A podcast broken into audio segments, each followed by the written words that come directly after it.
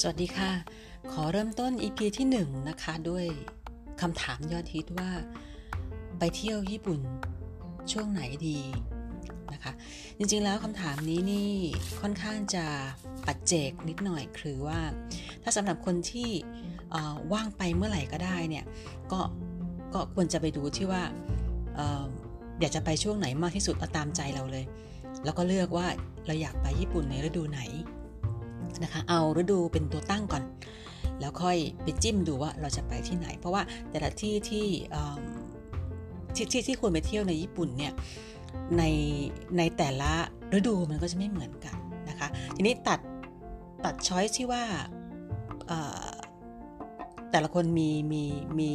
เวลาว่างที่ที่ไม่จำกัดก็คือไปที่ไหนก็ได้อันนั้นอันนั้นง่ายแล้วนะคะ ทีนี้พอมาดูประเภทที่ มีเวลาจำกัดนะคะยังไม่รู้ว่า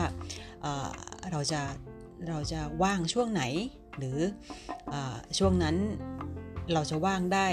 พอที่จะไปเที่ยวที่ญี่ปุ่นหรือเปล่าเนี่ย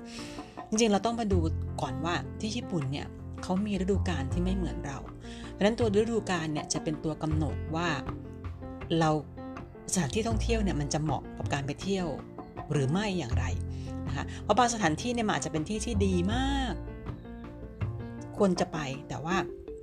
ในบางฤดูกาลเนี่ยมันไม่น่าไปเลยก็มีนะคะนั้นดูก่อนว่าญี่ปุ่นมี 4 ฤดูกาลนะคะ เริ่มจากฤดูที่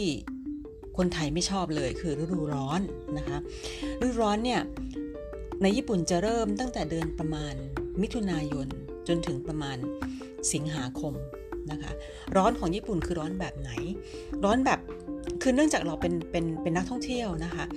การไปเที่ยวในฤดูร้อนเนี่ยเราคงไม่อยากไปนั่งอยู่ในห้องแอร์ตลอดทั้งวันถูกไหมคะ เพราะฉะนั้นแล้วเราเราถ้าสำหรับการเที่ยว outdoor แล้วเนี่ยฤดูร้อนเนี่ยแล้วเราต้องออกไปเดินข้างนอก นอกตึก นอกอนอกอาคารที่มีที่มีที่มีแอร์เนี่ยมันมันทรมานมากนะคะสำหรับคนไทยนะคะ ไม่เหมือนฝรั่งเขาเดินกันได้นะคะแต่คนไทยเนี่ยสำหรับคนไทยที่ที่ยังไงอยู่เมืองไทยเราเองเราก็ไม่ชอบร้อนอยู่แล้วเนี่ยไปเจอความร้อนที่ญี่ปุ่นเนี่ยมันเที่ยวไม่สนุกนะคะร้อนมากแล้วก็ร้อนแบบร้อนแบบอึดอัดนะคะอีกประเด็นหนึ่งของของฤดูร้อนของญี่ปุ่นก็คือว่ามีไต้ฝุ่นนะะมีมีมี สภาพอากาศที่เนื่องจากเขาเป็นเกาะนะคะมันเขาจะมีไต้ฝุ่นปีละหลายลูกมากไต้ฝุ่นเนี่ยถ้าจะกระทบเนี่ยกระทบเมืองชายฝั่งนะคะหรือแม้กระทั่ง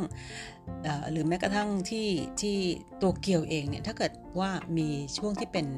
ฤดูกาลที่เป็นใต้ฝุ่นเนี่ยสิ่งที่มันจะกระทบแน่ๆคือฝนมันจะตกนะซึ่งเราชอบไหม เราก็ไม่ชอบอีกเพราะว่าอย่างที่บอกนะคะว่าการเที่ยวเนี่ยโดยเฉพาะเที่ยวแบบแบ็คแพค อย่างที่ที่เรากำลังพูดถึงเนี่ยเราต้องออกไปข้างนอกนะคะเพราะฉะนั้นการที่จะต้องออกไปลุยฝน ต้องใส่เสื้อกันฝนต้องกางร่ม ต้องคอยหลบอะไรอย่างเงี้ยมันมันมันไม่ค่อยจะเหมาะเท่าไหร่ เพราะฉะนั้นถ้าเกิดว่าบังเอิญว่าเราไปมีช่วงเวลา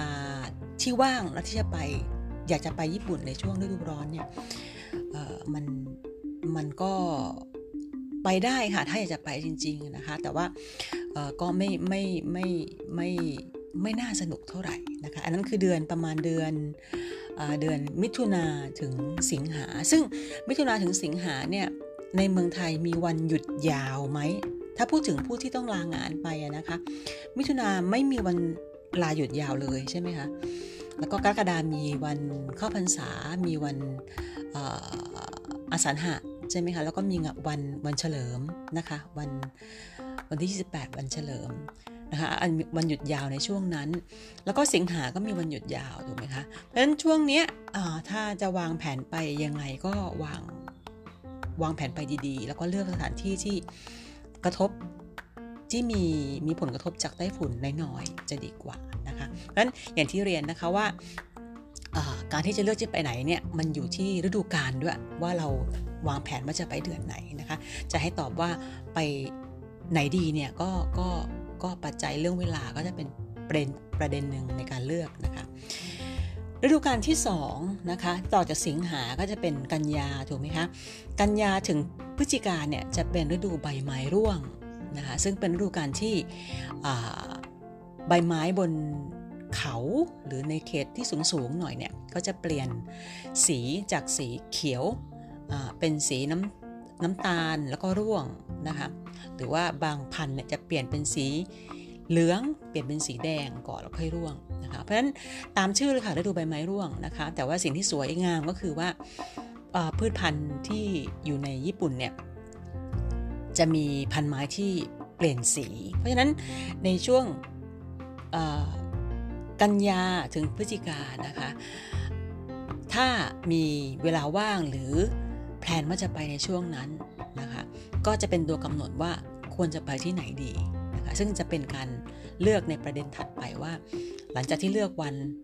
และเลือกช่วงของการไปเที่ยวในที่ญี่ปุ่นแล้วเนี่ย เราก็จะมาเลือกว่าจะไปที่ไหนดีนะคะฤดูใบไม้ร่วงนะคะ ส่วนใหญ่ก็ไม่ไปทะเลกันถูกไหมคะ เพราะฉะนั้นสิ่งที่ คนมักจะไปชมก็จะไปชมใบไม้เปลี่ยนสีตามสถานที่ต่างๆว่าจะเป็นเมืองที่เกียวโตเอยที่โทโฮกุเอยซึ่งเป็นแหล่งที่เป็นหุบเขาซึ่งมีพันไม้อาจจะมีเมเปิลมีแปะกล้วยนะคะที่เป็นเหลืองๆสีเหลืองๆสวยๆนะคะแล้วเมเปิลสีแดงแดงก็จะแดงไปตั้งแต่แดงอ่อนหน่อย แดงส้มๆ หรือแดงปรัด นะอย่างที่เกียวโตที่ถ่ายออกมาเห็นภาพกับวัดสวยๆเนี่ยนะคะก็จะเป็นสถานที่ที่เหมาะสำหรับการไปชมใบไม้เปลี่ยนสีในช่วงเดือนกันยาถึงพฤศจิกานะคะพอปลายปลายพฤศจิกาแล้วเนี่ยจะเริ่มเข้าสู่ฤดูหนาวนะคะซึ่งหนาวของญี่ปุ่นก็หนาวนิดหน่อย เช่นหนาวแบบหนาวจาก ไม่มีลมเลย แล้วก็อุณหภูมิมาจากความหนาวจากจากตัวอากาศจริง ๆนะคะ ก็ไม่ได้หนาวมากขนาดนั้น ก็หนาวพอแค่ให้ใส่เสื้อสวยงาม ใส่บูทใส่หมวก ใส่ถุงมือนะคะหรือไปถึงสถานที่ที่หิมะตกหนักมาก ๆนะคะติดลบ 10-20 องศานะคะหิมะตกทั้งวันไม่เจอแสงอาทิตย์เลย อันนั้นก็จะเป็นอีกหนาวหนึ่งนะคะ ก็ ต้องเลือกดูว่าแต่ละคนแต่ละบ้านที่อยากจะแพ็คที่อยากจะจัดทริปไปญี่ปุ่นเนี่ยสนใจท่องเที่ยวประเภทที่ต้องไปลุยหิมะหรือเปล่านะคะนั้นถ้าเกิดว่างในช่วงนั้นเราก็ต้องดูแล้วว่าถ้าเราว่างในช่วงเดือนพฤศจิกาแล้วเราอยากจะเห็นหิมะด้วยเนี่ยเราควรจะไปที่ไหนดีนะคะหรือว่าเราว่างช่วงมกรานะคะกุมภาอย่างเงี้ยนะคะ เป็นเวลาที่ในโตเกียวเองก็หนาวแต่หนาวไม่มากนะคะ มีลมมีมีอุณหภูมิต่ำแต่ว่าไม่ได้ไม่ได้หนาวขนาดเดินข้างนอกไม่ได้ ในขณะที่ฮอกไกโดเนี่ย หิมะตกหนักมากอาจจะตกหนักทั้งวันจนออกไปข้างนอกไม่ได้นะคะ ก็ซึ่งไม่เหมาะกับการท่องเที่ยวแน่นอนอย่างนั้นคืออมันมันเดินทางก็ลำบากแล้วก็กิจกรรมข้างนอกเนี่ยเราทำอะไรไม่ได้เท่าไหร่นะคะออกไปเดินแป๊บเดียวแทบจมูกหรือหูแทบจะหลุดเลยนะคะ เพราะว่ามันมันมันมันมันไม่รู้สึกเลยนะคะทำให้เราเดินเราก็เห็นตื่นตาตื่นใจแหละกับหิมะขาวๆกองเป็นภูเขาแต่ว่า ด้วยความหนาวและกิจกรรมนอกข้างนอกเนี่ยในเมืองต่างๆเนี่ยในกิจกรรมบนท้องถนนมันไม่มีเลยนะคะ จากฤดูหนาวซึ่งเป็นตัวกำหนดสถานที่เที่ยวด้วยนะคะ ก็บนมาถึงฤดูใบไม้ผลินะคะซึ่งฤดูใบไม้ผลิเนี่ยโดยอย่างเป็นทางการเนี่ยมันจะเริ่มตั้งแต่เดือนประมาณมีนาจนถึงพฤษภาฤดูใบไม้ผลิเนี่ยสัญลักษณ์ของฤดูใบไม้ผลิคือซากุระนะคะนั้น ญี่ปุ่นก็จะมีความเป็นเอกลักษณ์อย่างหนึ่งคือซากุระเขาก็ตรงเวลามากๆนะคะเขาจะบานนะคะประมาณประมาณนะคะประมาณแต่ละปีเขาพยากรณ์ได้นะคะจะประกาศล่วงหน้า บานประมาณปลายเดือนมีนาคมนะคะเป็นต้นไปสำหรับที่บานที่แรกประมาณนั้นนะคะไม่ไม่นับพวกซากุระนอกฤดูกาลนะคะมันจะมีซากุระบางพันธุ์ที่บานนอกฤดูกาลบานนอกฤดูใบไม้ผลิ นะคะ คือไม่ใช่ช่วงมีนาถึงพฤษภาเนี่ยก็มีแต่ว่าจะเป็นแบบเป็นแรไอเทมนิดนึงก็คือจะเป็นสถานที่ที่อยู่เป็นซากุระพันธุ์แปลกนะคะ ซึ่งต้องหาข้อมูลต่างหากอีกอีกอีก ประเภทหนึ่งนะคะ ถ้าเป็นซากุระทั่วไปเนี่ยจะบานประมาณมีนาถึงพฤษภาซากุระเป็นไม้ที่เขามีทั้งปลูก แล้วก็มีทั้งไม้ที่มันขึ้นตามธรรมชาติ ส่วนใหญ่ที่ที่เป็น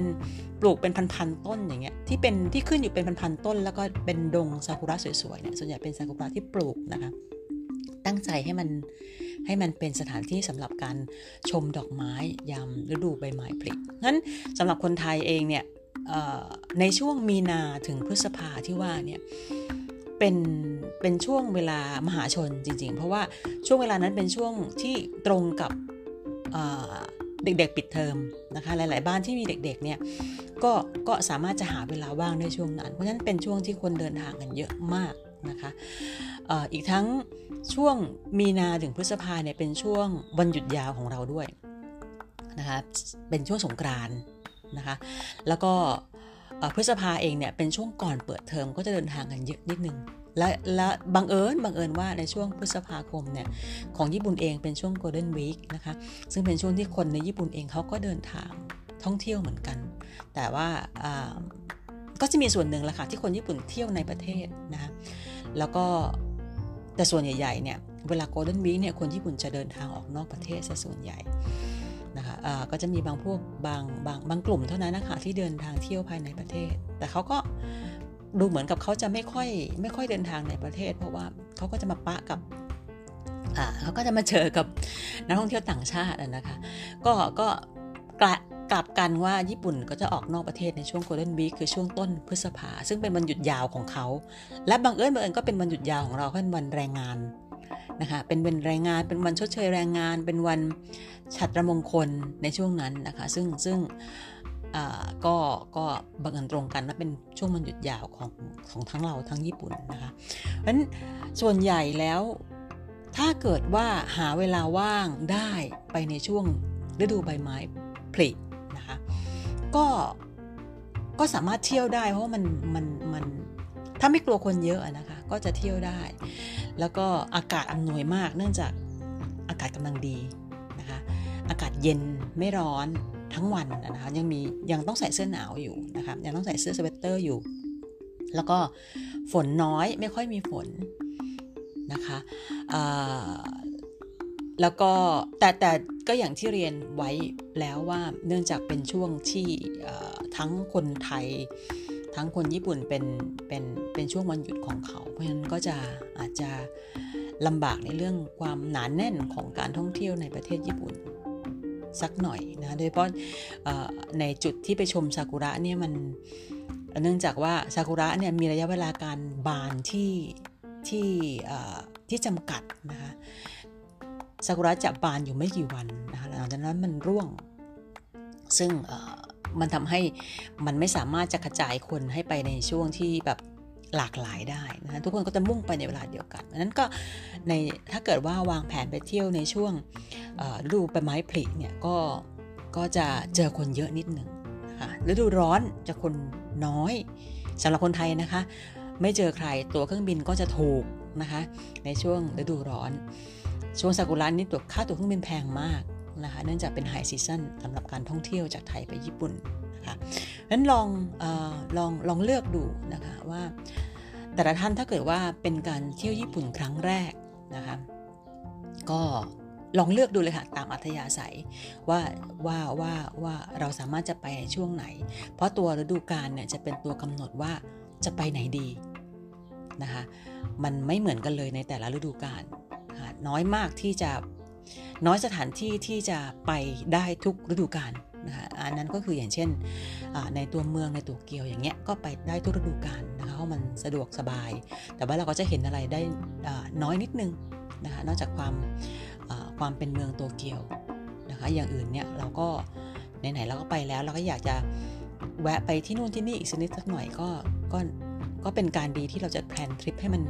นอกเหนือจากโตเกียวด้วย ถ้าเกิดว่าเป็นทริปครั้งแรกนะคะ ส่วนถ้าเกิดว่าท่านใดกำลังวางแผนทริปที่เคยไปมาแล้วหลายครั้งนะคะ ก็ลองเลือกดูเลยค่ะ ว่าออยากไปในช่วงไหนนะคะ เพราะว่าอย่างที่เรียนว่าถ้าเป็นผู้ที่มีข้อจำกัดด้านเวลาเนี่ยให้ดูเวลาเป็นตัวตั้งก่อนนะคะแล้วอย่างอื่นเนี่ยตามมาเป็นปัจจัยที่2นะคะก็จะ วางแผนได้ราบรื่นมากขึ้น เพราะว่าหลาย ๆ ท่านอาจจะแบบตั้งโจทย์มาดื้อ ๆ เลยว่าไปญี่ปุ่นที่ไหนดีอย่างเงี้ยมันมันมันมันค่อนข้างตอบยากนิดหนึ่งนะคะ ก็ต้องถามกลับไปว่าจะไปช่วงไหนนะสิ่งที่จะถูกถามกลับไปเสมอเมื่อเมื่อมีมีเพื่อนๆหรือญาติญาติกันมาถามว่า อยากจะไปญี่ปุ่นเนี่ยจะไปไหนดีเนี่ยสิ่งที่ถามกลับไปคำถามแรกคือจะไปช่วงไหน เพราะว่าเวลาหรือฤดูกาลหรือเดือนที่ท่องเที่ยวเนี่ยมันมันมีผลต่อการวางแผนทริปว่าจะไปที่ไหน นอกจากนี้เรื่องจากฤดูกาลแล้วนะยังมียังมีสิ่งที่ไปผูกพันกับฤดูกาลก็อย่างเช่นพวกเทศกาลต่างๆ เทศกาลประจำถิ่นนะคะ มีเทศกาลประจำถิ่นมากมายนะคะที่เกี่ยวพันกับฤดูกาลแล้วก็แล้วก็มีอีเวนต์นะคะซึ่งอาจจะเป็นอีเวนต์ที่เราอยากจะ ที่บางท่านอาจจะสนใจ อย่างเช่นอีเวนต์ในการมีงานแสดงโคมไฟนะคะมีมีการการเดินการแสดงในเมืองอะไรอย่างเงี้ยนะคะซึ่งซึ่งซึ่งเป็นเป็นวัฒนธรรมท้องถิ่นที่น่าดูนะคะเพราะว่าสิ่งหนึ่งที่ที่ที่ญี่ปุ่นรักษาได้ดีก็คือตัววัฒนธรรมท้องถิ่นที่คนรุ่นใหม่ก็พยายามสืบสาน เอาเป็นว่า episode นี้เราจะพูดถึงเรื่องฤดูกาลไปก่อนนะคะ ซึ่งเพื่อไม่ให้เนื้อหามันยาวจนเกินไปสำหรับปัจจัยอื่น ๆ ที่เราจะมาพิจารณาเวลาที่เราจัดทริปเนี่ย ก็จะอยู่ใน episode ถัดไปนะคะ จากเมื่อเราเลือกฤดูกาลหรือฤดูหรือเวลาในการท่องเที่ยว หรือช่วงในการท่องเที่ยวนะคะ ได้เรียบร้อยแล้วเนี่ยเราก็จะสามารถจะไปจิ้มได้ละว่า ในแผนที่ประเทศญี่ปุ่นเนี่ยเราจะไปช่วงเวลาเนี้ยเราควรจะไปที่ไหนดี เพราะว่าเมื่อเราลงลึกไปอีกเนี่ยมันก็จะไปแตะเข้าไปในถึงท้องที่ในแต่ละท้องที่แล้วว่าถ้าเป็นท้องที่นี้เนี่ยเราควรจะไปที่ไหนนะคะซึ่งมันตอบโจทย์ในการท่องเที่ยวไลฟ์สไตล์ในการเดินทางของเราว่าเราชอบเที่ยวแบบไหนนะคะเพราะฉะนั้นใน episode นี้คงบอกลาด้วย ด้วยการสรุปสั้นๆว่าเมื่อเมื่อนึกว่าจะไปญี่ปุ่นแล้วเนี่ยให้นึกถึงเรื่องที่ว่าเวลาที่เราจะไปเที่ยวก่อนว่า เราจะไปเที่ยวช่วงเวลาไหนของปีนะคะ ไปช่วงฤดูหนาวซึ่งเป็นเดือนธันวาถึงกุมภาซึ่งมีหิมะตก ในบางพื้นที่ ตกมากในบางพื้นที่ และไม่ตกแต่หนาวในบางพื้นที่นะคะ ลองเลือกดู ส่วนถ้าเกิดว่าหลังจากเป็นฤดูหนาวไปแล้วนะเราก็ทางญี่ปุ่นก็จะเข้าสู่ฤดูกาลของใบไม้ผลินะคะ ซึ่งเป็นเทศกาลซากุระ เริ่มตั้งแต่เดือนมีนาจนถึงพฤษภาคมนะคะ ปลายพฤษภาจะเริ่มฝนตกละเริ่มใต้ฝุ่นจะเริ่มเข้าแล้วนะคะ ก็หลังจากใบไม้ผลิก็จะเป็นฤดู ฤดูร้อนนะคะ ก็ซึ่งซึ่งโดยอย่างเป็นทางการเนี่ยจะเริ่มจากเดือนมิถุนาจนถึงเดือนสิงหานะคะพวกที่ชายฝั่งทะเลหรือว่าที่ติดกับเกาะทั้งหลายแหล่เช่นโอกินาวาต่างๆเนี่ยจะโดนไต้ฝุ่นหนักนะคะในแต่ละปีนะคะดังที่เป็นข่าวที่เราเห็นเห็นกันอยู่ หลังจากเดือนหลังจากฤดูกาลฤดูร้อนซึ่งมีฝนตกนะคะ ซึ่งมีพายุเนี่ยก็จะเป็นฤดูใบไม้ร่วงนะคะ เริ่มตั้งแต่เดือนกันยา จนถึงพฤศจิกาของทุกปีนะคะใบไม้ร่วงก็จะอากาศเย็น ทิวทัศน์สวยๆใบไม้เป็นสีแดง ลองเลือกดูนะคะว่าเราหาเวลาว่างได้ช่วงไหนนะคะก็ถ้าไม่มีข้อจำกัดเรื่องเวลาเลยก็จิ้มมาเลยค่ะ ว่าจะเป็นเดือนไหน อันนั้นก็จะเป็นเป็นข้อจำกัดที่น้อยลงไปหน่อยนะคะ ก็เลือกได้ตามใจชอบเลยว่าจะอยากไปในช่วงไหนนะคะนั้นใน episode นี้ก็ต้องอต้องขอสรุปแต่เพียงเท่านี้นะคะ แล้วพบกันอีกใน episode หน้าจะเป็นเรื่องจะเจาะไปในเรื่องไปไหนดีแล้ว นะคะ เมื่อเมื่อเราเลือกเลือกเอเดือนที่จะไปได้แล้วเนี่ย เราก็เลือกสถานที่ที่จะไปได้ละนะคะ พบกัน episode หน้านะคะสำหรับวันนี้ขอบคุณค่ะ